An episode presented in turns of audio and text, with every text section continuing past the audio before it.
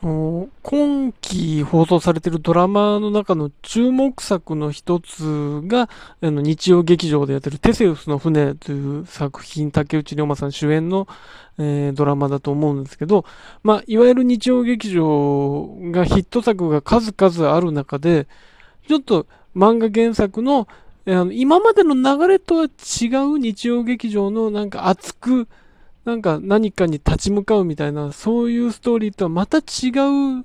変化、形できたな、どうなるのかなと思って、第1話、第2話を見てると、まあ、その、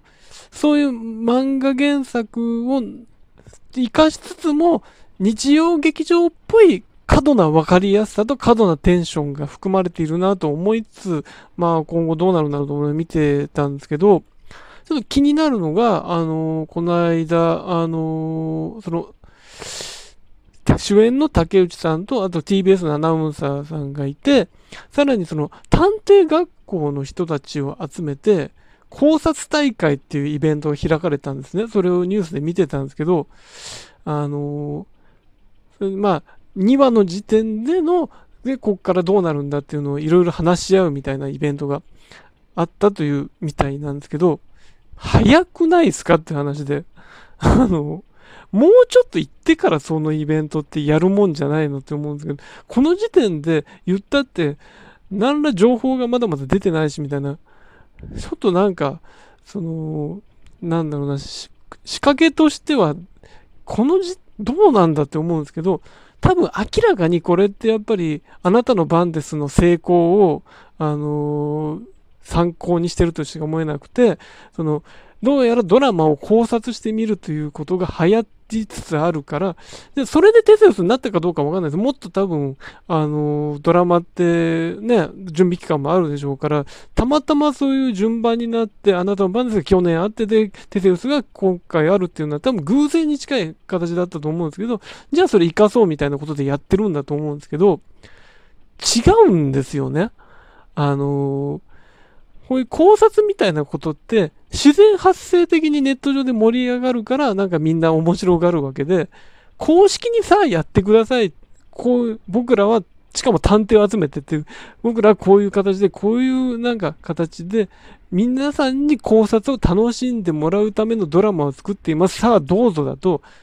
それはそれで僕引くと思うんですよね。あのー、かつ金曜ロードショーのバルス祭りとかがそうだったじゃないですか。その、みんながバルスを勝手に言うのを楽しんでたのに、その、なんか、バルス祭り的にその、金曜ロードショーデータ放送も使って仕掛けたらちょっとしぼんでいったみたいなことあると思うんですけど、なんだろうな、みんなが勝手にやってた遊びなのに、先生がじゃあやってくださいって言ったら、なんかそれって、あれ違わないってなる。勝手にルール決めないでってなるじゃないですか。だから、多分、あの、テセウスもこれやることによって逆になんかその盛り上がりがなんか、ちょっと、あなたの番ですみたいにはならないような気がして、あのー、ちょっと2話の時点で少なくともやるの早かったんじゃないかと思いますし、さらにちょっとどうなんだろうと思ったのが、そのイベントの中で明かされたその原作と犯人が違うという、その、あ、そういうことが明かされていて、それってなんかそれを受けてアナウンサーの人とかも確かにもう原作と展開違いますもんねって驚いて、それをさも好意的で、それが面白いポイントであるかのように語ってたんですけど、それ多分原作ファンどうなんだって話じゃないですか。その、テセウスの船が好きで、それでドラマ化するにあたって見てっていう状況なのに、なんかストーリー違うなと思ったら、犯人まで違うのってなったら、ちょっとそれはテセウスの船なのかってことになるわけじゃないですか。たとえ原作者の人がそれを同意してドラマ化していたとしても、まあ、その、推理小説とかでも、あの、ドラマ化するにあたってそうなることは全然あるっていう話は確かに聞きますけど、ただ、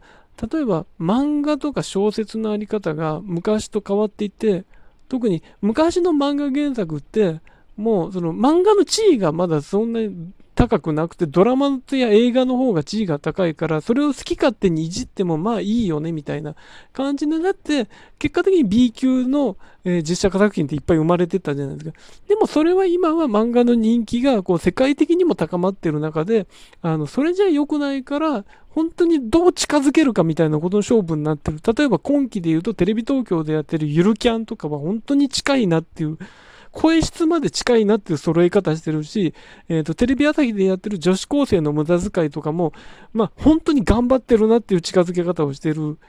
と思うんですよ。そんな中で哲也さんでは、その、改変に改変を重ねるということを、ある種やってしまっている。しかもそれを日曜劇場メソッドに照らし合わせてやるということで、もはや原案テセウスの船じゃないですか、そうなったら。原作ではなくなる形まで多分落とし込んじゃうと思うんですよ。俺って。で、しかもこの間、下降り明星さんのオールナイトを聞いてた時に、まあ、テセウスに出演している聖夜さんの、これは聖夜さんの発言であって、それが確かなどうかわからないんですけど、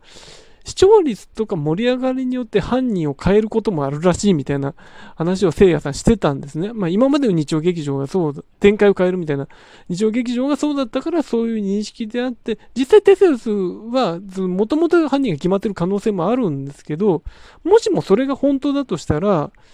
視聴者が盛り上がって、いや、犯人この人じゃない、この人じゃないってなって、その考察を見て、じゃあ犯人変えようってことにもなりかねないじゃないですか。